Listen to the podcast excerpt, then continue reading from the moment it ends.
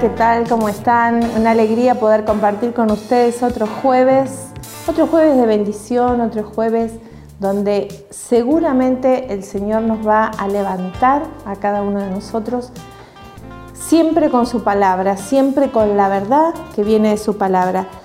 Y en este tiempo que todos necesitamos tanto del poder eh, sanador del Señor, del poder eh, para protegernos de su protección.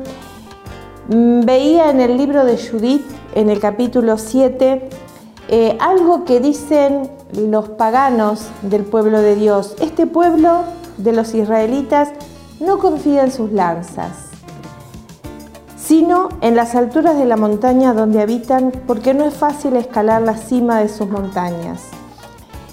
Eh, el, el enemigo sabe que si nosotros confiamos en las alturas, o sea, si confiamos, la montaña es también un ejemplo del lugar de oración. Y, por eso dice, no entres en combate contra ellos y no caerá ni uno solo. Quédate en, en su campamento y reserva a los hombres. Basta con que tus servidores se apoderen de la fuente que brota al pie de la montaña. ¿Qué quiere decir esto?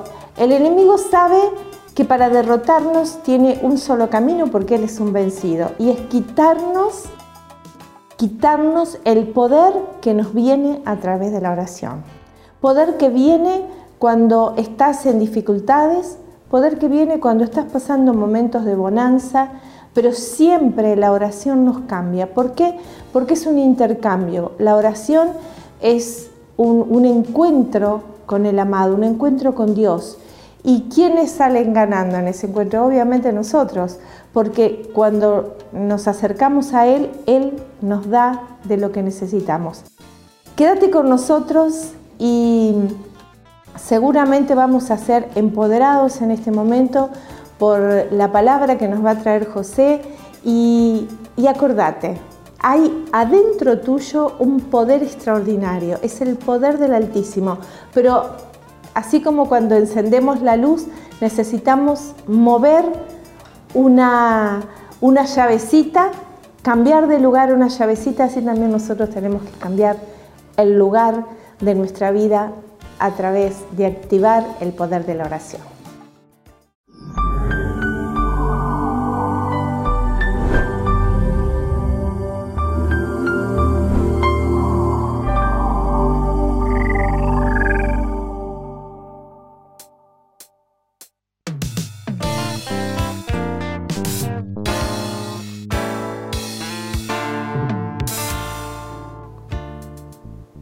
Una alegría, como siempre, volvernos a encontrar y compartir este tiempo eh, reflexionando en la palabra de Dios, fortaleciéndonos en este tiempo. Tiempo que podemos llamarlo un tiempo de crisis, de inconvenientes, de problemas. Pero también, si nos centramos con fe en todo esto que está pasando, podemos decir que es un tiempo de oportunidades. A mí me gusta decirlo así que es un tiempo de cambios, de nuevas oportunidades. Dice el Salmo 89, no romperé mi alianza, mi alianza, ni cambiaré lo que salió de mis labios. Eso dice nuestro Dios con respecto a, esa eh, promesa que Dios nos ha dado. Lo que, lo que Él ha dicho no se cambiará. Lo que salió de sus labios, Él no lo cambiará. A mí me gusta saber que las promesas que Dios me ha dado están ahí firmes en sus labios y que Él responderá por lo que ha dicho. Es bueno que vos y yo nos afiancemos en lo que dice la palabra de Dios, en las escrituras.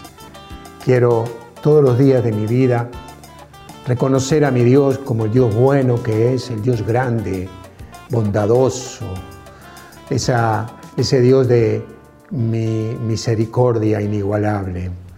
Y, pensando esto, pensaba también en cómo he sido con mis hijos. He tratado de cumplir lo que ellos han querido, estudio, a veces no hemos podido por situaciones económicas, pero siempre, yo sé, si sos papá, si sos mamá, estoy seguro que has querido, querido dar lo mejor a tus hijos.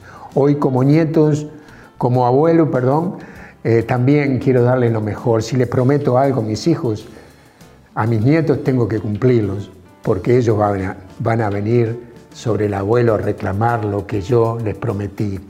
Y, y Dios ha sido así siempre. Él quiere bendecirnos. Dice 1 Corintios 2.9, ni ojo vio, ni oído yo, eh, ni, eh, ni han pasado las cosas. Dios ha preparado, que, las cosas que Dios ha preparado para aquellos que le aman. Dios tiene promesas que quiere cumplir. Eh, como papá también, el trabajo, el, el estudio, el trabajo, la casa, los autos. Yo quiero lo mejor para, para mí, pero también he pensado esto, también lo que hay en, en el corazón de ellos, en los deseos, estudios, eh, cosas que quieren alcanzar. A mí me gustaría ayudarlos a cumplir todo eso. Eh, y nuestro Dios también. Nuestro Dios está mirando tu corazón y el mío para querer cumplir todos los deseos que hay en nosotros. Eh, Siempre decimos que tenemos que pedir específicamente, ¿verdad? Claro, con Dios, lo que, lo que necesitamos, de qué manera, de qué forma lo queremos, eso, pedírselo así. Eh, siempre recuerdo y lo recordamos en muchas prédicas que cuando teníamos un emprendimiento familiar y fuimos creciendo, lo que necesitábamos era un auto. Las cosas se dieron, los créditos salieron y llegó el momento de comprar el auto y pedimos, le pedimos a Dios cómo tenía que ser ese auto. Y lo pedimos con claridad, lo anotamos en un cuaderno y cuando fuimos a comprar el auto, era el auto que le habíamos pedido a Dios. Así es nuestro Dios, responde en la forma que le pedimos. Pero sucede que muchas veces nuestros deseos quedan en medio del desierto. Y recordaba el pueblo hebreo cuando salió de Egipto, salió y una generación de esos hebreos quedaron tendidos en las arenas del desierto, muertos, sin poder alcanzar la, tierra de las promesas de nuestro Dios. Quiero, eh, quiero hablar de esto, eh, muchas veces los pensamientos negativos derrotan, nos derrotan y nos deprimen, eh, dejándonos tendidos en las arenas del desierto. Qué triste, qué triste saber que, que, no podemos alcanzar lo que Dios nos ha prometido, que tal vez estuvo en nuestro corazón, en nuestros pensamientos, en nuestros anhelos, y en un momento quedaron y quedaron sin desarrollarse, sin deseos de alcanzarlo. Dice que podemos tener entre 6.000 y 8.000 pensamientos diarios todos los días de nuestra vida, pensamientos que llegan a nosotros, pero no nos hacemos cargos de todos ellos. A muchos los descartamos instantáneamente por parecernos que, que no tiene sentido pensar eso. Otros les dedicamos más tiempo. Pero hay pensamientos, muchas veces hay pensamientos negativos que son los que a veces más cuidamos y los protegemos y dejamos que se aniden en nuestros pensamientos. Sin darnos cuenta, estos pensamientos negativos no permiten que las bendiciones lleguen a nuestra vida. Dios responde cuando pedimos y cuando clamamos de distintas maneras. A veces hay una demora, lo sé, sé por experiencia que lo que le pedíamos a Dios tardó mucho tiempo, para nosotros fue mucho tiempo. Eh, y a veces Dios no demora, instantáneamente o en el momento justo nos llega la respuesta a eso que hemos pedido. Pero creo que eh, no es porque Dios se haya olvidado, porque no sea fiel. Dios es fiel, Dios es bueno. Y creo que lo que, lo que más tenemos que entender es que tenemos que tener que aprender a esperar, a ser pacientes. Eso habla de fe, Habla de saber que hemos pedido y estamos esperando tranquilamente la respuesta de nuestro Dios. Eso requiere de un espíritu fuerte. De esto quiero hablar, de un espíritu fuerte, que, que domina nuestros pensamientos, que prevalece sobre nuestros pensamientos, los pensamientos negativos que podamos tener. Si tenemos un espíritu fuerte, ese espíritu fuerte va a prevalecer sobre nuestros, nuestros pensamientos que a veces pueden ser negativos. Eh, llevar nuestro espíritu, diríamos, empujando a nuestros pensamientos a pensamientos de fe. Eh, Caleb y Josué en el libro de números tuvieron ese espíritu fuerte, fueron fortalecidos, tuvieron la capacidad de dominar sus mentes, supieron vencer todos los pensamientos. Eh, pensamientos que podían haber sido de derrota, de, abatimiento, porque podían haber sido contagiados por quienes estaban acompañándonos en, esa, en ese envío que Moisés les dio, ese eh, ir a espiar, ir a, ver eh, la, tierra prometida. Ellos fueron con, con diez más, fueran doce los espías que fueron a la tierra prometida. Pero ellos mantuvieron un espíritu alto y creyeron eh, que lo que habían visto en la tierra prometida lo alcanzarían. Sabían que lo que eh, habían visto lo poseerían. Josué y Caleb entraron en la tierra prometida y vieron a los gigantes como lo vieron los otros diez espías, pero no se centraron en los gigantes, se centraron en las uvas.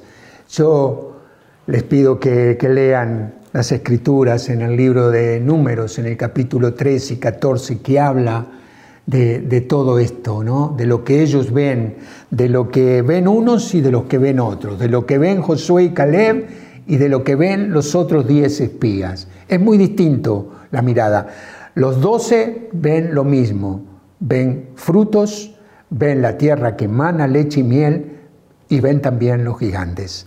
Uno se centran en los gigantes y otros se centran en la tierra que emana leche y miel y en los frutos que daba esa tierra. Eh, ellos no quisieron ver los gigantes, los gigantes les recordaban la esclavitud de, Egipto, les recordaban los problemas, las dificultades que, que vivieron durante años, eh, esto eh, les imposibilitaba ver las bendiciones. La suba y la tierra que emana leche y miel fue lo que vieron Josué y Caleb.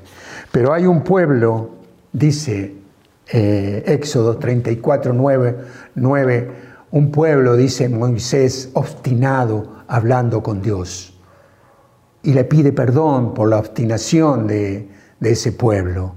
Eh, en verdad, ¿seremos nosotros todavía obstinados? ¿Seremos nosotros ese pueblo obstinado que no reconoce lo que Dios ha hecho en nosotros, en hermanos, tal vez en tu comunidad, en el lugar donde, donde te unís a otros? ¿Será que estamos viendo más el deseo de volver a la, tierra de la esclavitud, a la, esclavitud y no avanzar sobre la tierra prometida, porque eso es lo que hace querer volver a la esclavitud. A muchos les sucede que en la mitad del camino se desaniman, empiezan a desear la tierra de la esclavitud, donde estaban esclavos. Y empiezan a desenfocarse y el desánimo acapara la mente de, los que piensan en retroceder y volver atrás, eh, con pensamientos negativos, pensamientos de miedo, quieren volver atrás. La tierra no es mala, la tierra es buena, la tierra es de bendición, la tierra nos las, las ha dado Dios nuestro Padre, creador del cielo y de la tierra, bendijo a este pueblo. Les prometió la tierra y se las quería dar. La tenían que tomar ellos. El crecimiento en nuestra vida es bueno. Cuando crecemos, crecemos en varias áreas, en distintas áreas de nuestra vida, es bueno. El aprender es bueno cuando vemos, cuando hemos crecido, cuando hemos estudiado, cuando vamos creciendo en el espíritu, es bueno. Es bueno crecer espiritualmente en el conocimiento de la palabra, en lo que nuestra iglesia católica nos dice. Es bueno tener relación con nuestra iglesia, es bueno crecer. Ahora, todo esto siempre tiene un costo y hay muchos en los que no les agrada el esfuerzo y el sacrificio que demanda todo esto. El estudio, el prepararse para una competición, los que son atletas y corren y se preparan, necesita esfuerzos. Así también nuestra vida de creyentes necesita esfuerzo. Dios nos ha dado un espíritu de dominio propio. Dios nos ha dado un espíritu de dominio propio. Dice segunda de Timoteo 1 eh, que el espíritu que Dios nos ha dado no es un espíritu no es un espíritu de temor, sino de fortaleza, de amor y de sobriedad. No te centres en el espíritu de temor. Dios nos ha dado un espíritu de fortaleza, de amor y de sobriedad, de fortaleza, para poder enfrentar las dificultades que puedan haber en tu vida, de amor, para dar de ese amor que Él nos ha dado, darlo a quienes tenemos al lado, al prójimo, a la persona que está necesitada. Dios nos ha preparado para todo eso, para ser sobrios, para mantenernos firmes, inalterables, firmes en lo que Dios nos dice. Pero quiero recordarte esto, que hacer uso de ese espíritu nos corresponde a vos y a mí. Ese espíritu que Dios nos ha dado, somos nosotros lo que tenemos que usarlo y ponerlos en práctica. Poner ese espíritu que es de fortaleza, de amor y de sobriedad. No permitas que los problemas te paralicen. Al pueblo hebreo, en el medio del desierto, cuando iban camino a la tierra prometida, los paralizó los pensamientos negativos. Los pensamientos negativos no le permitieron alcanzar la tierra que emanaba leche y miel, la de los frutos grandes, la, de las uvas inmensas, que tenían que llevarlas entre dos. Qué tremendo, ¿verdad? No poder alcanzar lo que Dios tiene preparado ahí. Dios ha tendido la mesa, pero no podemos alcanzar, no podemos llegar a ese lugar. No permitas que los problemas te paralicen. Permití que tu espíritu, unido al Espíritu Santo, comience a hablar más fuerte, más fuerte que todos los, los, los pensamientos negativos. Dale, comenzá a mirar las uvas en vez de comenzar de, de mirar los gigantes. Puede ser que la realidad sea dura, puede ser que tal vez no haya un peso, no tengamos el dinero necesario, puede ser que no haya trabajo, puede ser que haya enfermedad, pero no quiero, no quiero, quiero animarte a que no estés centrado en todo lo malo que pueda estar pasando. Eh, sé que, que mi mente, mis pensamientos dicen y miran todo esto, pero mi espíritu me hace ver las uvas mi espíritu me hace ver que hay posibilidades y que puedo salir de todo eso. Los pensamientos te pueden llevar a, ver los gigantes y a ver qué grandes que son y qué invencibles parecen. Pero mi espíritu me hace ver que los puedo vencer. ¿Por qué? Porque eh, Dios nos ha dicho que en donde pongamos la planta de los pies conquistaremos. Eso le dice Dios a Josué y Dios se levanta como un hombre conquistador, guiando a su pueblo a la victoria. Hoy también Dios nos dice esto. Dice eh, segunda de Pedro que en el capítulo 3, en el versículo 17, hermanos míos, ustedes están prevenidos, manténganse en guardia. No sea que arrastrados por el extravío de los que hacen el mal, pierdan su firmeza, crezcan en la gracia y en el conocimiento de nuestro Señor y Salvador Jesucristo. A Él sea la gloria ahora y en la eternidad. Firmes, crezcan en la gracia, en el conocimiento, no se dejen arrastrar por los, por los dice, no se dejen arrastrar eh, por el extravío de los que hacen el mal, de los que envían mensajes negativos, de los que te hacen creer que no hay posibilidades, que todo está muy mal, que todo está hecho un desastre. Crisis que son oportunidades. Atentos, tenemos que estar para capturar esas oportunidades.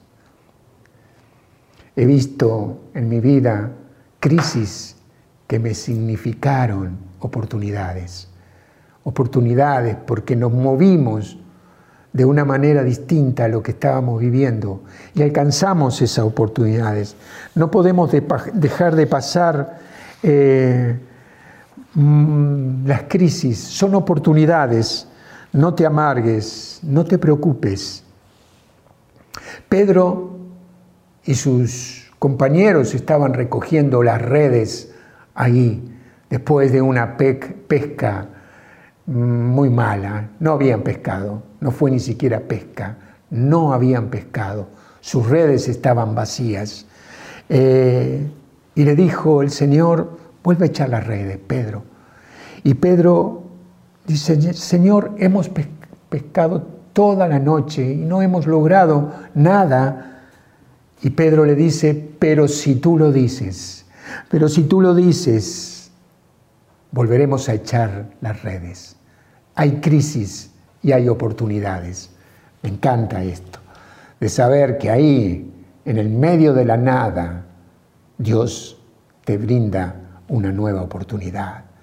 Dios te dice hoy, vuelve a echar las redes, vuelve a conquistar, vuelve a ir por ellos. David,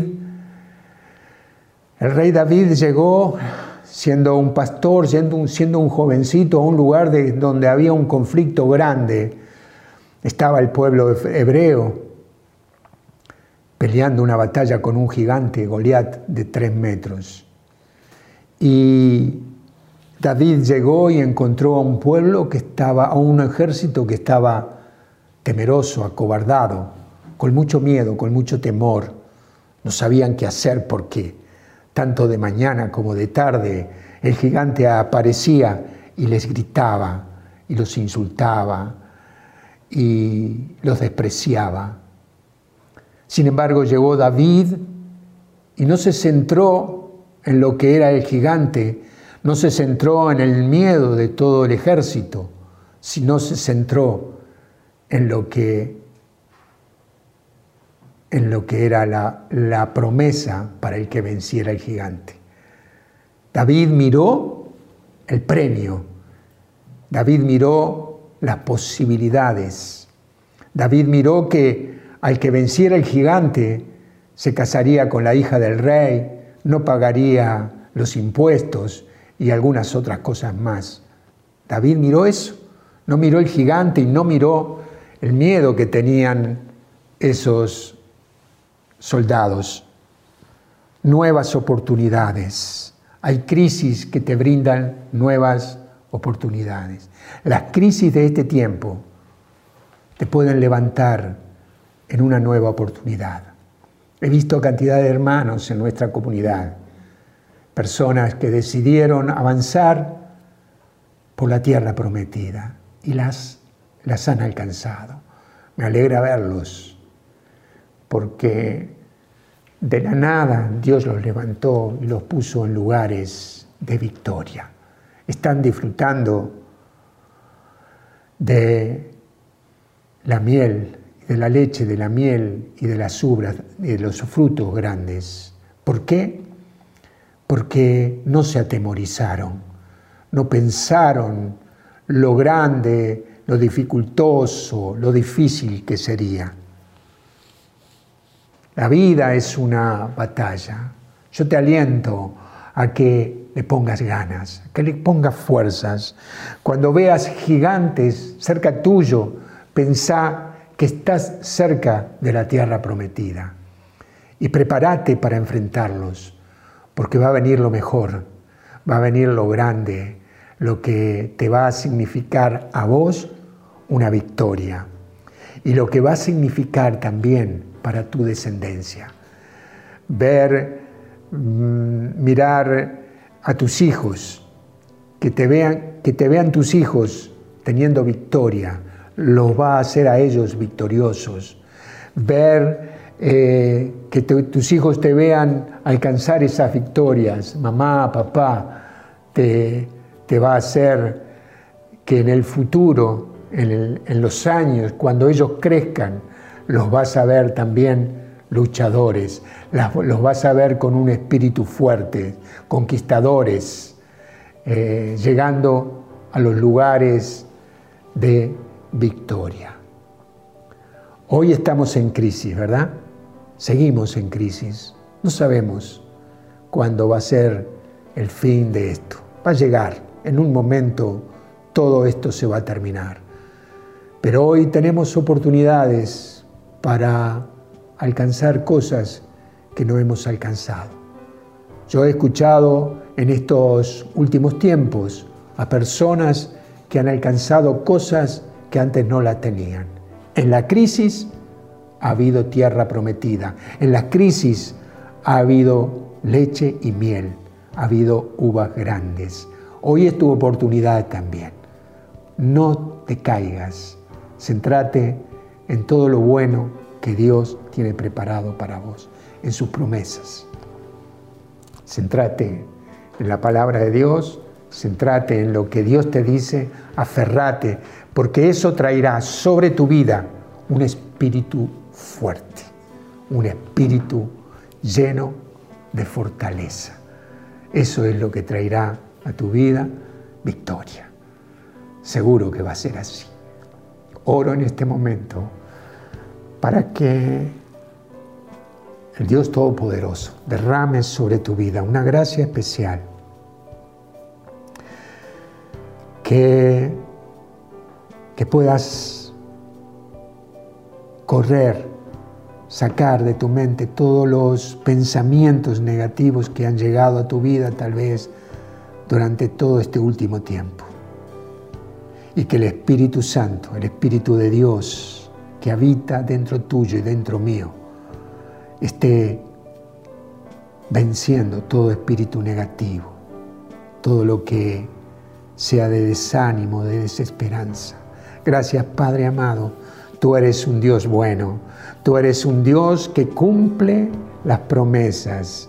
Alcanzamos en esta noche esas tierras prometidas, ponemos la planta de los pies en esos lugares y creemos por tu gracia y por tu amor que estamos conquistando, que estamos llegando a ese lugar de bendición. Bendito eres, alabamos tu santo y precioso nombre, hoy y por siempre. Gracias le damos a Dios, que es nuestra fortaleza. No te desanimes, son tiempos de nuevas oportunidades. Amén. Que Dios te bendiga.